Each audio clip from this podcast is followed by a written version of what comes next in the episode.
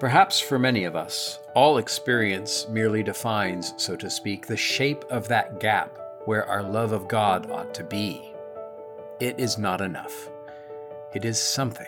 If we cannot practice the presence of God, it is something to practice the absence of God, to become increasingly aware of our unawareness till we feel like men who should stand beside a great cataract and hear no noise, or like a man who, in a story, who looks in a mirror and finds no face there, or a man in a dream who stretches out his hand to visible objects and gets no sensation of touch. To know that one is dreaming is to be no longer perfectly asleep, but for news of the fully waking world, you must go to my betters. This is Pints with Jack, Season 5, Episode 28 The Four Loves, Chapter 6, Charity Part 3.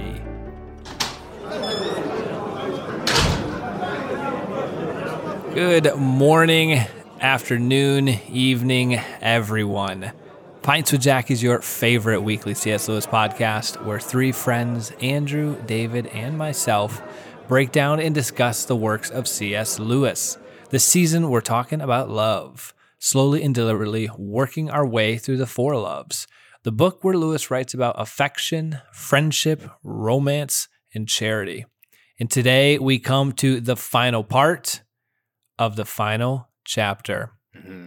But first, how are you all feeling, gentlemen? Well, I'm having a great afternoon, a great morning. Um, went to chapel this morning, and I don't know if you've ever been at worship and just kind of got ambushed by peace. Uh, I've got a million things going on. Going on. I've got deadlines whooshing past me. There's a million things to be super stressed about, but I'm sitting there in chapel and just felt this divine peace envelop me. And then it just kind of turned into a Holy Spirit day. I had an unexpected Mm. meeting with an old friend from England that may turn into some conferences and stuff together this summer. It just was, uh, just was miraculous. And um, then just get off, got off the phone with Patty Callahan, and she and I are planning on our uh, uh, breakout session in Oxford at Oxbridge Conference. And so it's just been a marvelous day. In fact, listeners, I blew off Matt and David without even realizing that I was doing so. Uh, missed our planned time, so they were very gracious to um, postpone and to meet me a little bit later. So here we are. We are close to my bedtime, by the way, which means this is going to be this is a sacrifice. It's practically nearly eight o'clock. It's exactly. no, I'm excited. Oh, You might get a little more lethargic, Matt, today. We'll see how it plays out. Well, hopefully, it'll just keep you in line. well, life for me luck with that. is actually pretty strange at the moment because my parents in law are visiting relatives in Kentucky. So Marie hitched a ride and took our son so that the relatives in Kentucky could meet him, which basically means that I am flying solo for the next few days. Oh my gosh! Do you It's know how to very feed strange. yourself? I, I told my mother in law I, I might lose some weight, but I'll get much more sleep.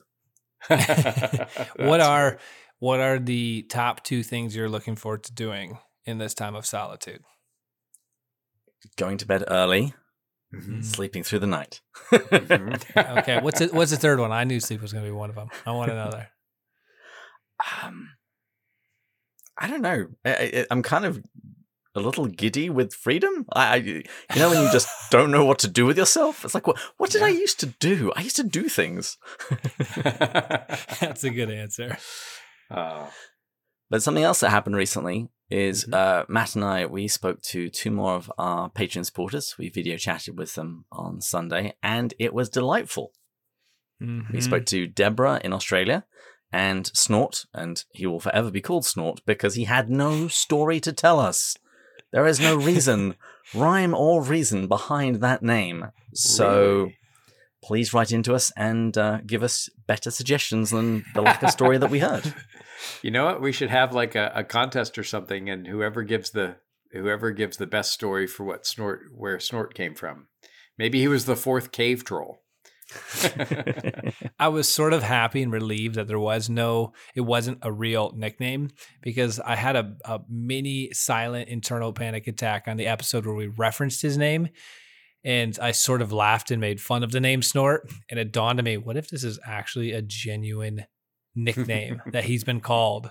And I really was like, oh man, I just was really cruel to a person's name. and that's just terrible to do.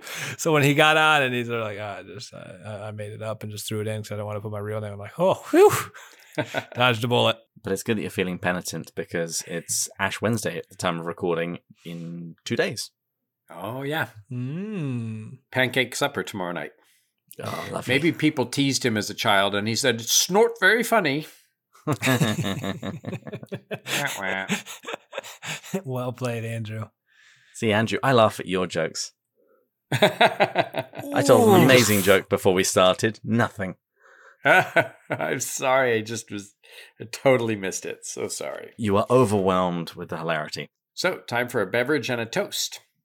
Well, I am drinking Auchentoshan, which is uh, rather delicious because I am now out of all of Matt's brown bag specials, bar one, which we're saving for the retrospective. I can't tell if if the next time I go to England, I want to do this again. Because No. to some degree, the, the the lack of appreciation for the deliciousness of a scotch makes me know, but the the desire to throw really bad scotch at you again for another eight shows maybe makes me at a yes. I don't know what the net effect is. No, I think the issue is send more delicious scotch. I need to do better selecting. I agree. Mm. Yeah, I am drinking. Actually, it's we've already said thank you, but another big thank you to Bud because I officially have used the very gracious gift that he gave us and me specifically in this case to buy an Aberlour 16 single malt. yeah, And Aberlour. I've Aberlour. I've never had that before, so I am very Mm. excited for this scotch. Mm. Have you tasted it yet? I have. It's Ah. fantastic. Wonderful. Well, I dug into my box of Glen Morays and I got the the youngest, the 12 year old. Mm, uh, Good luck. Glen Moray. It's a Speyside, Elgin heritage. I generally am not a Speyside guy. I'm a smoky guy, but you know, Scotch is Scotch. So let's see if it's a, a Matt Brown bag. And today we are toasting Christiana Line. And so, Christiana, we uh, toast you and pray that you have a wonderful Fat Tuesday, um, or had a wonderful Fat Tuesday by the time uh, you hear this, and that you have a holy Lent, and that God, in your in your giving up and in your in your uh, choosing what to add, We'll meet you in these uh, in these seven weeks as we head towards Easter. So, to Christiana, cheers. Cheers. Cheers. This one's a space Speyside single malt. I'm very excited. It's delicious. well, while you're supping on that, let me take this home. So far in the Four Loves, in chapter 1 and 2, Jack introduced some love terminology need love, gift love, and appreciative love. And by considering patriotism and the love of nature, he demonstrated his thesis that loves become demonic when they're given godlike status. In chapter 3, we explored storge. In chapter 4, we talked about philia. And in chapter 5, we discussed eros. And at the start of this month, we began chapter 6 on charity. Lewis explained that our natural loves must be tended like a garden to prevent them from getting out of control. He then began to consider how our natural loves can rival the love of God, although he did warn us that most of us must first deal with our own selfishness, since we tend to put ourselves before others. Hmm. Jack then pushed back on his understanding of St. Augustine, saying that there is no such thing as a safe investment when it comes to love. And then last week, we considered what it meant for a love to be inordinate. And we began relating divine love to the natural loves.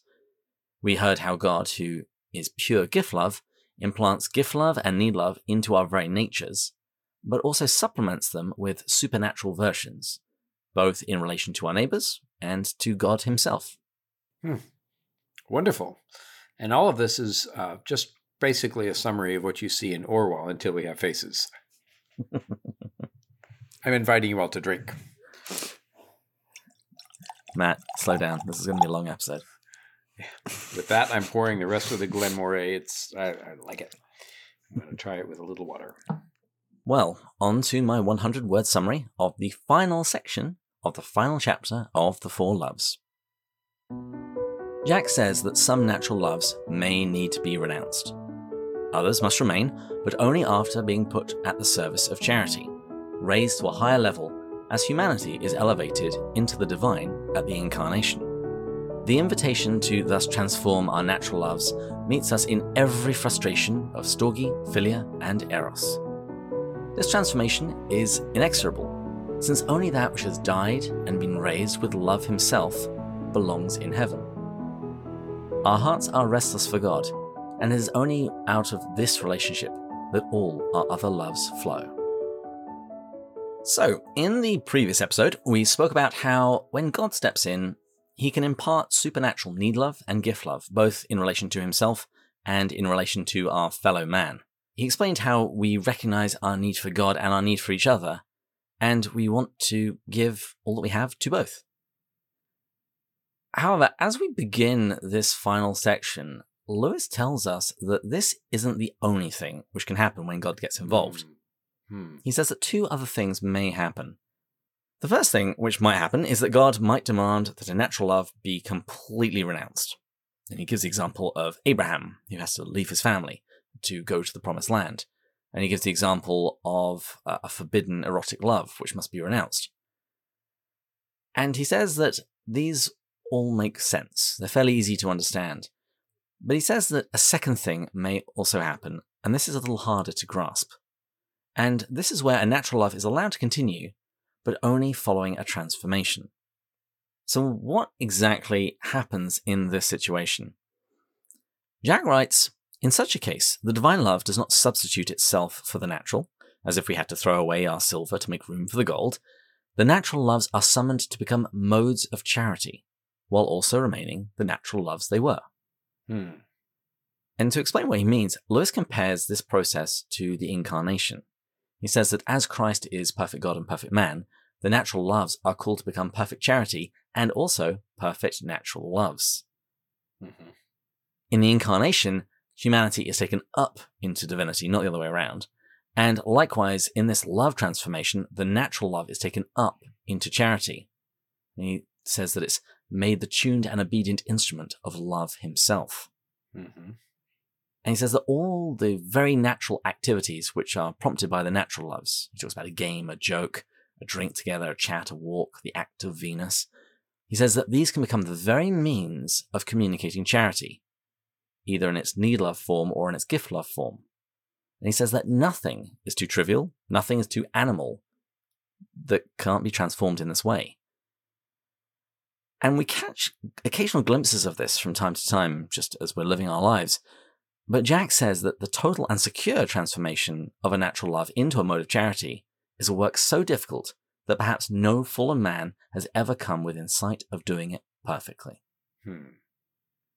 What do you guys make of what he says here? Because I think this is the first real shift in the book where he's explaining how the supernatural love and the natural love interact.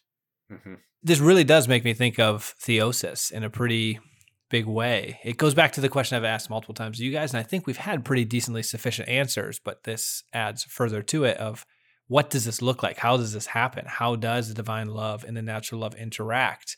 It's one thing to say the divine love can kind of save the natural love from itself or perfect it. It's another to to for me at least to understand the causal mechanism. And we've talked about so far the virtuous living and the role that we can somewhat play in that. But then we've also talked about grace, and that grace is just like a catch all term. And I think here, this made me think of theosis. And when I think of theosis in the more broader sense of the word, I think, how do I partake in theosis, which is where the Son of God became man, so man can become sons of God. We partake in that divine life, but we still have our natural life too. So we got both the natural and the divine going on in our life it's it's so much through if at least from the denomination that I come from and Andrews the sacramental life plays a very big role in that in just participating in that sacramental life I mean if you're not a part of that sacramental that sacramental denomination we talk about the pulsating dance of the trinitarian life and and, and through prayer in that journey you can you can partake in that as well so the same things that I've talked about in theosis, I think apply here. As you undergo that transformation, I honestly, it almost sounds like a cop out, but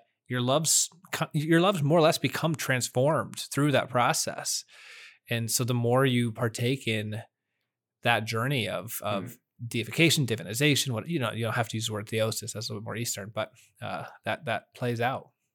Hmm. So I like this.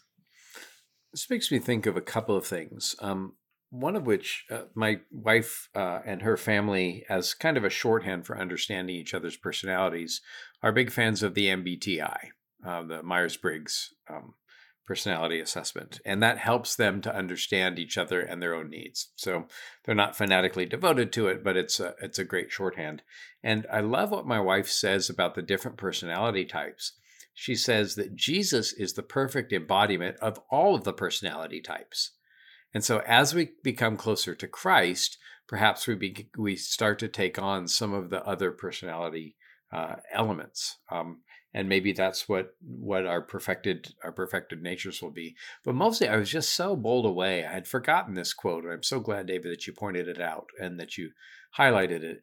That um, it, the divine love does not substitute itself for the natural, as if we had to throw away our silver to make room for the gold. And it reminds me of what Michael Ward talks about in, in Planet Narnia that Jupiter, Jove, the Roman god, with all of the astrological and all the mythological and all the planetary associations with Job, the, jo- the Jove that Jove had for the medieval, that Aslan appears like Jove. So it's Jove sub specie Christi, right? It's Jove portrayed uh, with Christ-like elements, right? And so all of the all of the gods of mythology bow their knee to Christ, but they have some aspect of God's personality, which is why they can be gods at all. And so Christ invades them, and Aslan embodies kind of some of these jovial or Jovian uh, qualities. And so here's this Christ figure that has some aspect of the divine. And Lewis, I don't think, really uh, kind of held to the opposition of paganism to Christianity. Remember, he called himself a converted pagan in a land of apostate Puritans. Pagan simply means to believe in many gods, and Lewis saw in those many gods elements of godlike, godlight, you know, fragments of godlike, godlight. And so the natural loves will have elements of God's nature, but charity will raise them to the point that they are uh, that they are as all that they could be. I'll I'll suggest it like this: a Christian marriage or a Christian friendship. I've had wonderful friendships before I was a Christian. I've had wonderful friendships with people who weren't Christians. But in a Christian friendship where both are seeking to grow in their knowledge and grace of God, that is what Lewis calls golden sessions. Is there anything better on earth than to be around a fire with a circle of Christian friends? The divine charity, unconditional love, love is patient, love is kind, when that invades all that we love about our friends. Uh, I just experienced it today. My friends here on Pints with Jack were very forbearing to me, even though I completely didn't note it on the calendar and completely blew it off. They were very flexible towards me. And that's grace strengthening friendship. And so that's kind of the kenosis of supernatural grace. Exactly, that you all showed. Very But that's the stooping of love. what I like about this section is his emphasis on the fact that it's the very natural everyday activities. These can become modes for the highest love that there is. Mm-hmm. I love I love that quotidian everyday element mm-hmm. To the greatest love that there is. That it can look very ordinary, but there's something else that's behind it that's powering it, which takes it far beyond its natural level. And that's where Lewis chucks us under the chin. There's always more, and it's always higher, and there's always more to see about God in even in our everyday things. And that's charity continuing in the form of Christ to stoop to be incarnate, to stoop to be dead to die the death on the cross and then to rise again. And so that's the the mode of this of this world. Humble yourself before God's mighty hand and he will exalt you. And that's the pattern of the universe that he followed. In the next section, Lewis describes how all this beautiful theology that we've just been talking about uh, about how charity can transform and elevate natural loves, how it can go wrong, and it's it's it's really out of right out of Screwtape. It's you, could you could you could easily have found yourself in one of Screwtape's letters. because he goes on to describe a way in which an overly vocal Christian or circle of Christians can real, make a real mess of this. He says they can make a show in their overt behavior and especially in their words of having achieved the thing itself, an elaborate, fussy, embarrassing, and intolerant show. Such people make every trifle a matter of explicitly spiritual importance. They are always unnecessarily asking and insufferably offering forgiveness. Hmm. And as far as Jack's concerned, a more no nonsense, less showy approach is needed. He said he talks about letting a meal, a night's sleep, or a joke mend all. Hmm.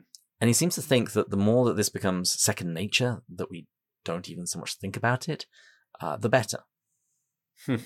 Kristen and I have, um, over the last five years of our marriage, learned one way to resolve a fight or a you know, disagreement where we're bugged with each other. And I'm sure she's bugged with me more than I'm bugged with her because, you know, she has to live with me. you can only imagine how annoying that is. But um, Oh, I can, I can. oh no, you can't. Oh, it's far worse. It's far worse. You haven't seen enough badness in life. You're not old enough to know how bad it could be living with me. But sometimes when we squabble and we realize that it's just a surface thing, sometimes we resolve it by saying exactly this. You ready? We just blow it away. We just like, that's not a, you got in my way or I got in your way or I was trying to whatever, eh, whatever the annoyance is. And it seems real enough and, and at the time, but we realize that that doesn't even come close to touching how much we love each other. And do I really want to dig my heels in on this and, you know, fight it all the way down to find out who was right and who was wrong? You know, so letting a, a meal, a night's sleep, or a joke mend all, just letting it go because this is the person who my soul loves. This is the person who I will live and die with, right? And so why should I spend my time being frustrated or annoyed? One of the things that I've ways that I've been trying to grow in love for Kristen is just not be annoyed with her. Even if she does something that I personally find annoying. Or if I'm annoyed, swallow it, give it to the Lord, and don't express it. And sometimes that's the most erotic thing that I can do is not express it when I'm frustrated. And then sometimes I can even arise to the grace of saying, maybe I'm frustrated because I'm a jerk or Mhm. tired or having a bad day, not because she did anything that was inherently frustrating. And so, this idea of letting things go and giving them over so that to create a space for divine love to come in, uh, I think that's so important. I'm so glad to, to read this again. Yeah, Marie and I actually had a moment like that a couple of weeks ago. Did you? She said something, I said something. I was really irritated. And about five minutes later, we were sitting down watching a show, and I just paused it for a moment and went, I'm sorry. I was a jerk. She went, Yeah, it's fine. We hit play, and then we carried on. And it was it was just like the relief of ugh, I felt all that building up and ugh. Mm-hmm. Mm-hmm. I might use that sometime, David. Oh, I'm like, sorry, apologizing David. is, I'm a is an jerk." important skill in marriage. Mm, it it absolutely is. Uh, Mark Heard, the wonderful singer songwriter who passed away far too early in the early '90s at age 40, he said he's got a song where he says, "It's not you. I'm. uh, I'll be okay. I'm just a jerk, is all." Um, you know, it's not you. It's it's it's not your fault. I was just being a jerk. Mm. And we can be petty jerks. And one of the wonderful things that Kristen has held up to me is just how often I'm a petty jerk. But hopefully, I at least see it more often and can let it go. And that's divine love reaching into Eros and helping me hopefully become a bit better of a man because I don't think I need to be a priest and a petty jerk at the same time. So I should probably work on one of those or both. yes. Or learn to multitask. Who knows? Uh, Yes, yes. In the next section, Jack explains that we're constantly invited to submit our natural loves for transformation, to be taken up into and to be put to the service of charity. In what way does he say that we receive these invitations? In everything you guys just said, yeah, pretty much. The, literally, you guys just described it in in your marriages. Mhm. the phrase he uses is frictions and frustrations. And his point is that every time you encounter those, that is an invitation. That is an invitation to uh, supplement your natural love with something higher and better. And, and he says that we can either do that and learn the lesson, or if we're egotists, what we'll do is we'll typically blame the object of our love for this friction and frustration we're feeling towards them. Hmm. And it actually really reminded me of a line from St. Josemaria Escrivá.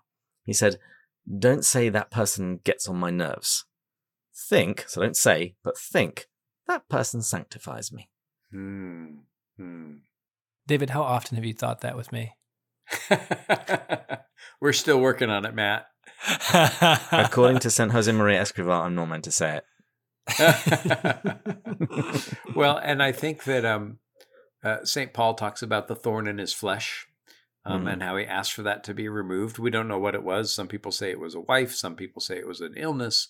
Who knows? Um, and Christ said, your, My grace is sufficient for you because my power is made perfect in your weakness. And I think Jack mm-hmm. had many, many years, decades of it with Mrs. Moore, mm. where she probably got on his last nerve. But to let that go and to let that go. He says somewhere, the deuced thing about forgiveness is that you work it all up on a Monday, and then on Wednesday you have to work it up all over again, right? um, forgiveness doesn't stay put. And so I think that's part of why I love the liturgical tradition of saying the Lord's Prayer every day. Um, forgive us our sins as we forgive those who sin against us. For me, I hate that line in the Lord's Prayer because I hope God forgives me way better than I forgive those who trespass against me. Hmm. And funnily enough, Jack, he regards this transformation as so important that we're actually almost at a disadvantage if we have loves where there are fairly few frictions and frustrations. If you have a hmm. really good relationship with your siblings, with your parents, with your spouse, with your friends, and he says you're at a disadvantage because you're not prompted. when you experience those frictions and frustrations, that's a prompt for you to do something about it. And he says if if you if you're generally free of these things, uh, you might not realize that your natural love needs to be aided by something greater and better. Mm-hmm. So does this mean I need to seek out a significant other that annoys me? Matt, you don't have to seek one out that annoys you. Just seek one out and assume that you'll never be annoyed and then wait six months. Because if you are not annoyed, at least you'll be profoundly annoying. hey, that's a good, that is a great answer, Andrew. I like it. And if you recall the episode with Marie, I commented the fact that on our first date, she was 20 minutes late. She, she has helped me grow in holiness and patience in many ways. Mm. That still amazes me, actually. 20 minutes. I've been on dates like five, seven, eight, you know, 20 is 20 is meaningful because a date can be just an hour and a half or you know, two hours. You're like 25% of the date. well, she was getting yeah. her nails did. Yeah. Well, she wanted to look pretty for you. and it worked, obviously. You know, Charles Williams talks about this substitution substitution where one person can suffer pain for someone else. Mm. Um, Lewis did it for Joy Davidman. He prayed to be substituted for her pain in her leg. And sure enough, her leg began healing and Jack's began hurting. Um, when I, I, got a tattoo on my right arm of the Canterbury cross, the cross outside of Canterbury Cathedral, because of my commitment to the English tradition. Um, and it hurt like the dickens, and it hurt way more than my first tattoo um, which is the Hebrew word for thy loving kindness. And keep meaning to ask bothered. you, is that Hesed? It's Hesed and then Ka. So it's the um, it's the vocative thy. So it's loving thy loving kindness. Oh, okay. Um, and so the Hebrew word is pronounced hastika, but if it were without the thy, it would be Hesed. Yeah. Okay. So that's exactly what it is. Um, and it's from my my great aunt's prayer book. And I just need to re- be reminded of God's loving kindness. And I need to be reminded of the cross. But when I was getting my tattoo uh, of the cross and it hurt so badly, I was bothered by it until I realized, wait a minute, I can I can offer that pain to God. Um, and our our listener Brittany White was going through an issue at the time, and so I purposefully offered the pain of the tattoo for her and for others who I knew and asked if God would give me their pain and relieve their pain because of this pain that I was going through. And when that happened, I wanted it to hurt more than it did. Mm. I wanted to bear that pain for the sake of these others. And all of a sudden, it switched. And Lewis does this all the time. He says, maybe mere Christianity, how imagination can make even dull things all the better. And he says, a boy eating his cold meat, if he dips it in story and pretends like he is a great Indian warrior, Native American warrior who has killed the meat himself, then the cold meat becomes the fruit of his great hunt. So, um, so you can transform things by, and and again, he says, and this is, I think, good for Lent. He said, even a missed meal, I've said it before, even a missed meal taken in the right spirit can become a voluntary fast. And so when we have to go through pains, maybe we can assign them to the cross and say, maybe the only reason I'm being frustrated or have this difficult thing happen is because I'm being given the gift to fulfill the sufferings, fill up the sufferings of Christ uh, which St. Paul says. And that's that could be such a great gift. Yeah. Yeah. Well, mm. Lewis describes the process of transformation as inexorable. And I'll admit, I had to look up that word the first time I read it. so, what shall does we, it mean? Shall we translate it for Matt? Let, let you, you go for it, Andrew. And, and also explain why Lewis thinks that this process is inexorable. Well, it's it means unavoidable. Thank you for not having me take a stab at that. That's okay. uh, inexorable, unavoidable, uh, ineluctable is another word that's close uh, to the same.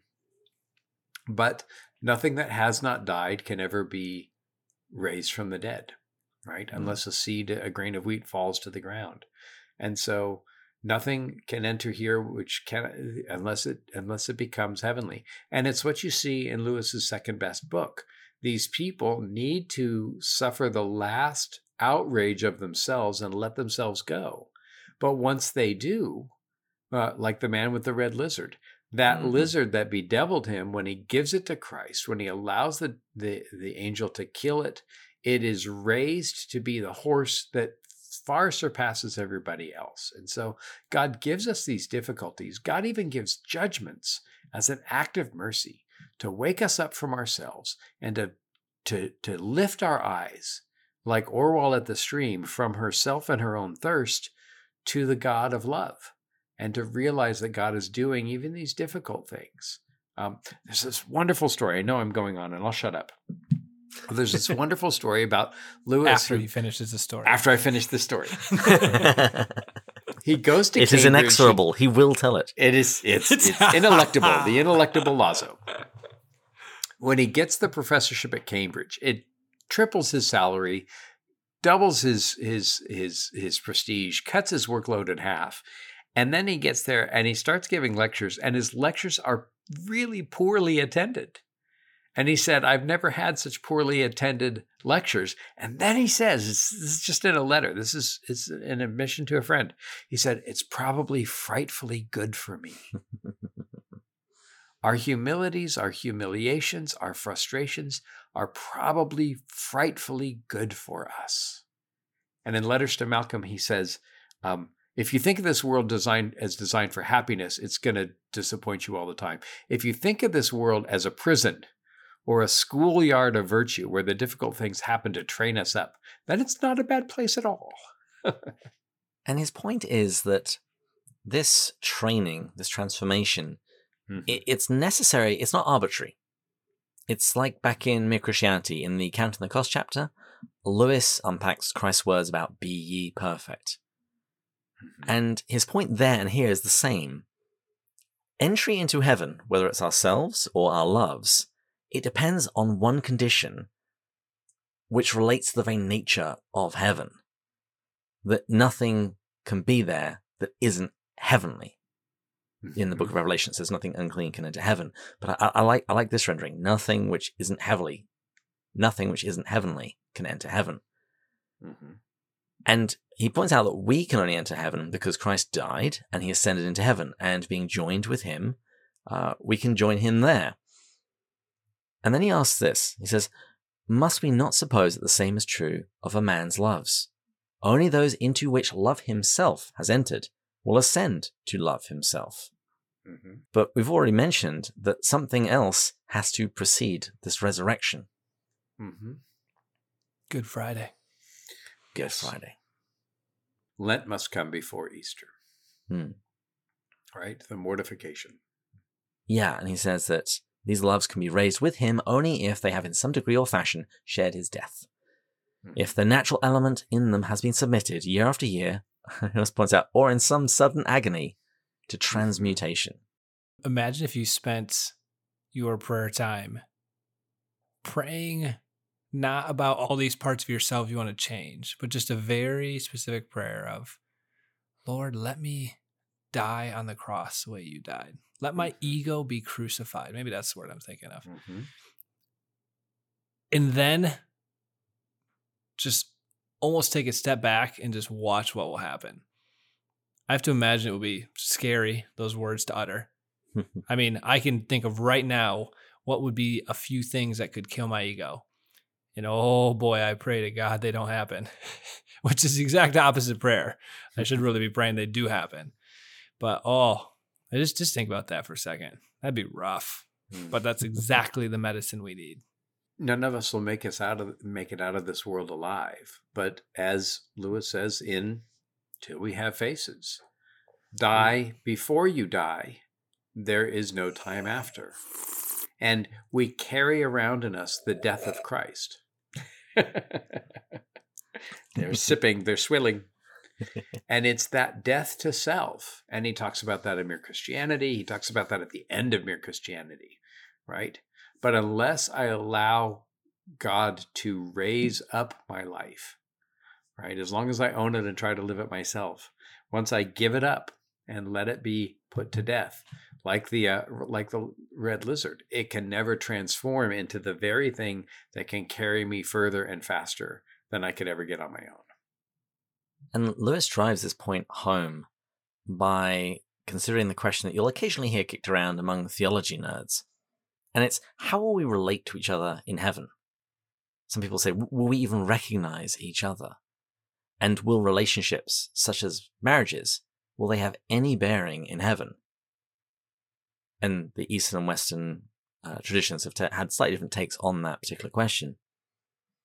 But I love Lewis's answer because he mm-hmm. says that how a love relation appears in heaven will very much depend on what kind of love it was, or at least was becoming, on earth. And he says, if it was purely natural, think about when you go to a cocktail party and you're just, you're just killing time, you're going around making polite chit chat, nothing of any detail, nothing of any substance is actually said. He says, if it was purely natural, in eternity, would that even be interesting? And he makes the suggestion in heaven, I suspect, a love that has never embodied love himself would be equally irrelevant. And here's the line For nature has passed away, all that is not eternal is eternally out of date. Mm-hmm. in, in another spin on this, I interpreted it not only irrelevant, but I thought of the word when I was reading undesirable. Irrelevant is more neutral. You can almost think of a negative too. If you don't do it, it won't be with there and you lose it. But I like the, the reason I like the word undesirable is because you, you won't miss it. You won't you, you won't even want it. You when you actually experience Mm. love himself or a transformed natural love, Mm-hmm. the lesser is not even going to be desirable. Mm-hmm. It's like comparing heaven and the grey town in the Great Divorce. Why would you want the houses of the grey town when you've seen the glory of even the foothills of heaven? Mm-hmm. Or the mansion of the house of love that Orual sees when she finally even kneels in a position of humility. Orual, until we have faces.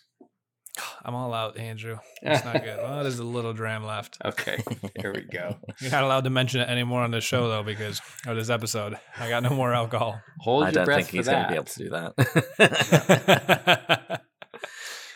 well, we have two more sections left, though. Let's see if Andrew can restrain himself. My money says no. you're a, you're a wisely betting man. The next section is actually a little weird because Lewis takes a bit of a detour and it initially confused me. I had to read this section several times before I think I worked out what he was doing. Because he says that he wants to dispel a possible misunderstanding. He doesn't want to leave people with the idea, he calls it a widespread illusion, that reunion with a loved dead is the goal of the Christian life. Mm-hmm. And he quotes that famous line from Augustine's Confessions Thou hast made us for thyself, and our heart has no rest till it comes to rest in thee. Mm-hmm. And Lewis says that that's a great line. You can believe it in church or when you're in woods at springtime. He says, but it, it's not quite so comforting on a deathbed. And he says it's actually not hard to imagine that an eternity with our loved ones wouldn't be great. Hmm. But he says that whenever he tries to use his faith like that, it weakens. He actually argues that when he believes in God, when that belief is central, he can believe in heaven as a corollary. But he finds that the reverse just doesn't work. Yeah. And he says that we find thus by experience that there is no good applying to heaven for earthly comfort. Yeah. Yeah. So I'm going to kick it over to you guys before I reveal my hand. Why do you think he's been saying all of this? Because it, it seems a slightly different topic, and he doesn't really explain why he's suddenly transitioned to talking about it, other than that he just doesn't want people to think that the goal of the Christian life is just be united with the people that we've loved here on earth. Hmm. Well, I- I'll start with it was similar. I, I felt like this was climaxing, building, really loved incarnation theosis stuff. And then this came, and I go, huh, this feels like the ending on a movie that didn't need to be there and should have ended five minutes before this. Hmm. That was my thought. And I still probably think I would have personally selected and put this in a different, a little bit earlier. But with that said, I do like the point in here. It goes back to what he mentioned earlier in an earlier part of charity, that, that vulnerable part where it talked about protecting yourself. And maybe you want to go to God to receive your love because you're afraid of being hurt by natural loves. Mhm. Well, his whole argument there was you can't go to God for that sake, like as a defense mechanism or a safe investment. You can only go to God for God Himself, or go to mere Christianity when He says it's a very Lewisian idea. You can't go to God to find yourself. Mhm. You have to go to God for His sake, Yes. Himself, and then He'll give you yourself. Same idea here. Yes. You can't go to God for the sake of this. You have to go to Him for Himself. Look for yourself, and in the end, you will only find rage, ruin, despair, decay. But look for Christ, and you will find him, and with him, everything else thrown in. And so, yeah, the end of mere Christianity. And then our true selves are waiting for us in him, he says a couple pages earlier. Here's the thing Lewis believed that there would be pets in heaven because uh, they were they are our loves and they are resurrected with us. But here's what I will say, and I'm sure I'm going to get this question, and I'm not going to give this answer to an eight year old who just lost their favorite dog, but I might give this answer to their parents in private. Will my dog who just died be in heaven? If my dog is not in heaven, it won't matter one whit and it won't diminish my Mhm. happiness at all Mm-hmm. or if it would increase the pleasures forevermore, then my dog will be there. If it, if my dog is not there, it won't matter because every tear will be wiped away. Now, I hope and believe that our pet, our, our pets, and everybody that we have, have invested love in uh, is in heaven. It reminds me at the end of the last battle where um, Edmund says, I think it's Edmund, or, um, used, um, yeah, Edmund, who says, have you noticed you can't feel fear anymore? Right? There's no fear in heaven. There's no regret. There's no crying. Right? Maybe the only thing that would keep me from crying is seeing all of my loved ones, but heaven is not about my loved ones. Remember what Lewis says in Screwtape. You should we should either be thinking about the present day or we should thinking be thinking about eternity, which means Christ. It means God. And so heaven will be him, and in him, at his right hand, are pleasures forevermore. Mm. The way I would say to a child would be if you need your dog in heaven to be happy, you'll have your dog. And God loves your dog more than you do, hmm right? Mm. And But whether or not God you need to that be- is a slightly Yeah. different question. Sure, sure. But I think you guys have hit all of the major points as to why I think Lewis is talking about this now. Because it's actually really the central thesis of the book that we can't make natural loves our ultimate good. We can't make them gods. hmm There's only one God, and he has to be first. And our natural loves, they have to be taken up into charity. And since we were made for God, uh, then everything has to be oriented towards Him, not our loved ones. And he actually argues that anything that we've loved in our loved ones, anything we've loved on earth, actually pointed to God. He says, only by loving in some respect like Him, only by being a manifestation of His beauty, loving kindness. There you go, Andrew, Hesed. Wisdom or mm-hmm. goodness has any earthly beloved excited our love. So what I love in my wife, in my friends, in my family, they they're, they're a shadow, a a pale reflection of love himself. Mm-hmm. And we keep getting into problems because of how we relate to these different loves. Mm-hmm. He says, It is not that we have loved them too much. He keeps emphasizing this. It's not possible to love people uh, too much or things too much, even. But we didn't quite understand what we were loving. Mm-hmm. And we were loving it in the wrong way, to the wrong degree, at the wrong time. Yes, yes. It's twisted, it's bent. Um, and that's what inordinate. Weston tries to do with the with the Green Lady the whole book. Yeah, man. Mm. I just said inordinate. Yeah, inordinate. Exactly. yeah. And Lewis promises that in heaven we'll see things clearly. We'll see the source of everything that we've loved. He writes, In heaven there will be no anguish and no duty of turning away from our earthly beloveds. First, because we shall have turned already. Mm-hmm. This is the inexorable transformation he's talking about. Be ye perfect. We will have turned already by the time we're before God's throne. From the portraits to the original, from the rivulets to the fountain, from the creatures he made lovable to love himself. Mm-hmm. But secondly, because we shall find them all in him. By loving him more than them, we shall love them more than we do now. Mm-hmm. Well, and don't you find, David, that um, as a married man, you are more suited to love Marie better when you spend time with the Lord. Mm-hmm. If your relation, I can see how snappish I am with Kristen, whether or not I read my Bible that morning. Yeah. And I often have just, it's almost like taking a, a, a pill. If I, it, you know, taking some daily medicine, if I have read my Bible, I'm almost always, without even thinking about it, a little bit more patient right? When I have gotten my relationship with God and God's love correct, all of the rest of the natural loves will take their proper place. As he says in Mere Christianity, if you want to get wet, go into the fountain. If you want to get warm, go near the fire. Mm-hmm. And that was always, for me, a, a hard concept to accept, but my personal experience absolutely supports it. Hmm. When I would go to daily mass and just receive the Eucharist daily, the mm-hmm. Blessed Sacrament, it was I, honestly it was like taking a pill. Mm-hmm. And, and, you really hate to belittle it to language like that, but there not a better like way magic. to describe it. It mm. really do make it sound like magic, but it's it just it shocked me the transformation that happened over time, and then as I fall away from it, there's seasons of life where you're just not going near as frequently, mm-hmm. and you're and and that can also you can fill in the gap, like you said, it could be scripture, it could be anything, mm-hmm. but your your typical prayer routines.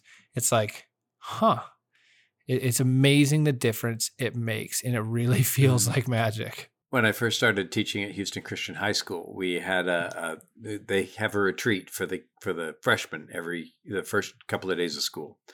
And I got up in the morning to get a cup of coffee, and all of my other freshman teachers, many of them, were sitting in the cafeteria an hour before the kids got up, and they were reading their Bibles. And I'm like, you know what? I need to get back to reading my Bible. and I need to do it because I'm teaching a bunch of, uh, uh, of teenagers. I need to do it for protection. I need to read read my Bible so that I could protect for protection, but not so that I could protect myself from them, so that I could protect them from myself. Right? I needed to be aligned to God's holy word in order to not hurt people as much as I do. And yes, uh, like Lewis says, uh, apart uh, next to the blessed or next uh, next to the blessed sacrament itself, your neighbor. Your neighbor is the holiest object presented to your senses. And so I need to be taking the sacrament. I need to be reading the Bible. I need to be praying and doing my devotion, you know, maintaining my devotional life so that I can treat and esteem and see somebody for the worth that God has in them. I need that daily adjustment of vision. Um, or else mm-hmm. I won't I won't treat them like like they should be treated. And Lewis says that here on earth, it's about loss and renunciation very often. You know, we've spoken about what it'll be like in heaven, but here on earth, we lose. We we have to renounce some of our natural loves. And he even suggests that some of the losses that are forced upon us, think about Pam and the Great Divorce, Mm-hmm. it's so to point us towards it's the source, point us outwards and upwards towards God. Mm-hmm. Out of ourselves into Christ we must go, is what Lewis Mm. says in the Great Divorce, or in in Mere Christianity. Out of ourselves into Christ we must go, and that's the only way to make anybody safe, including ourselves. And as we come to the final section of this book, Lewis reminds us that he's spoken about two different graces in charity supernatural need love and supernatural gift love. But he claims that God can give a third. He can awake in man towards himself a supernatural appreciative love. And he says, Here lies the true center of all human and angelic life. But after saying that, he then says, Where a better book would begin, mine must end. I dare not proceed. Hmm. Why doesn't he want to carry on at this point? This is a short chapter. He's got a couple more pages. he doesn't want to carry on for the same reason that he can't write the angelic sequel to Screwtape, right? He said he couldn't write a book like the Screwtape letters from a from an angel's point of view because he was already being the very best man that he could, right? And so he had only what does Over the Rhine, the wonderful band say, we're all just beginners when it comes to love, right? So um, he doesn't know enough about divine love. He could probably have written another chapter after Joy died.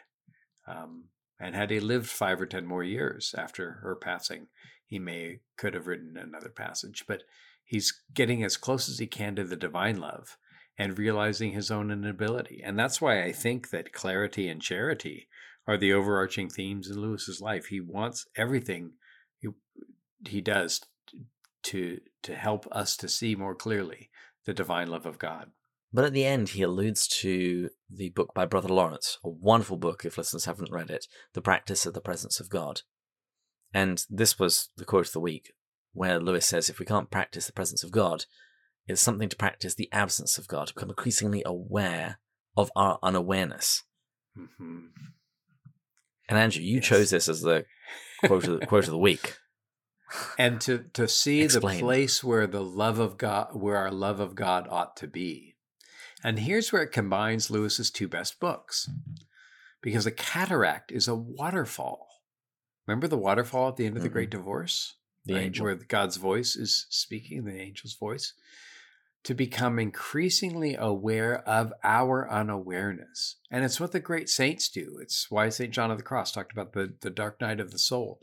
The closer I get to God, the more I realize that I lack Him, that I need Him, that I'm nothing, that I'm dross. Um, like a man who stands beside a great waterfall and hears no noise, or like a man in a story who looks in a mirror and finds no face there. Orual looks in the mirror. Her father says, What do you say, see? Who are you? And she wails and she says, I am Ungit. But the great irony is she looks in the mirror and she says, I am love. And she doesn't realize that this love that would consume her consumes her because it wants to burn away all that's worst in her and give her herself back. Orual's true self was waiting in Ungit for her. And she comes to that conclusion, uh, like a man in a story who looks in a mirror and finds no face there. Um, and he realizes that even at the end of his life, this is 1960, less fewer than three years before he died. At the end of his life, he still is just a beginner when it comes to knowing what love is and how to do it. And Joy taught him so much. This, I think that there's almost a conversion experience here because he says to know that one is dreaming is to be mm-hmm. no longer perfectly asleep, which should remind us of the very end of Surprised by Joy mm-hmm. right? That his conversion was not that when he set out for the Whipsnade Zoo, he did not believe that Jesus Christ was the Son of God, but when he got there, he did. Um, it's but he hadn't spent the time in thinking. It's like a man who is awake slowly becomes aware that he is awake, right? And that's that poem prayer to be no dreamer but thy dream. And so he realizes at the end of his life that he is just beginning to love. And that's encouraging to me because I'm so terrible at loving any, as well. I'm sure you guys are much better at it, which is part of why you allow me in and allow me along. this person sanctifies me. Thank you for sanctifying us, Andrew. well, that's the landlord. Time to wrap things up. We want to thank everyone for spending time with us. We have now gone through all of the chapters and the sections of this book, and it has been a fantastic journey so far, but we have so much more coming up. We want to thank all of our top tier supporters Thomas, Deborah, and Nanny Mouse, Bill and Joanna, Snort, Bud, Shane, John, Kevin, Brian, Kay, Paul, Kimberly, Gillis, Gary, Stephen, Matt, Kelly, Chris, John, James, Kate, Peter, David, and Rowdy. So please join us next time when we'll be going further up and further in. Cheers. Cheers. Cheers.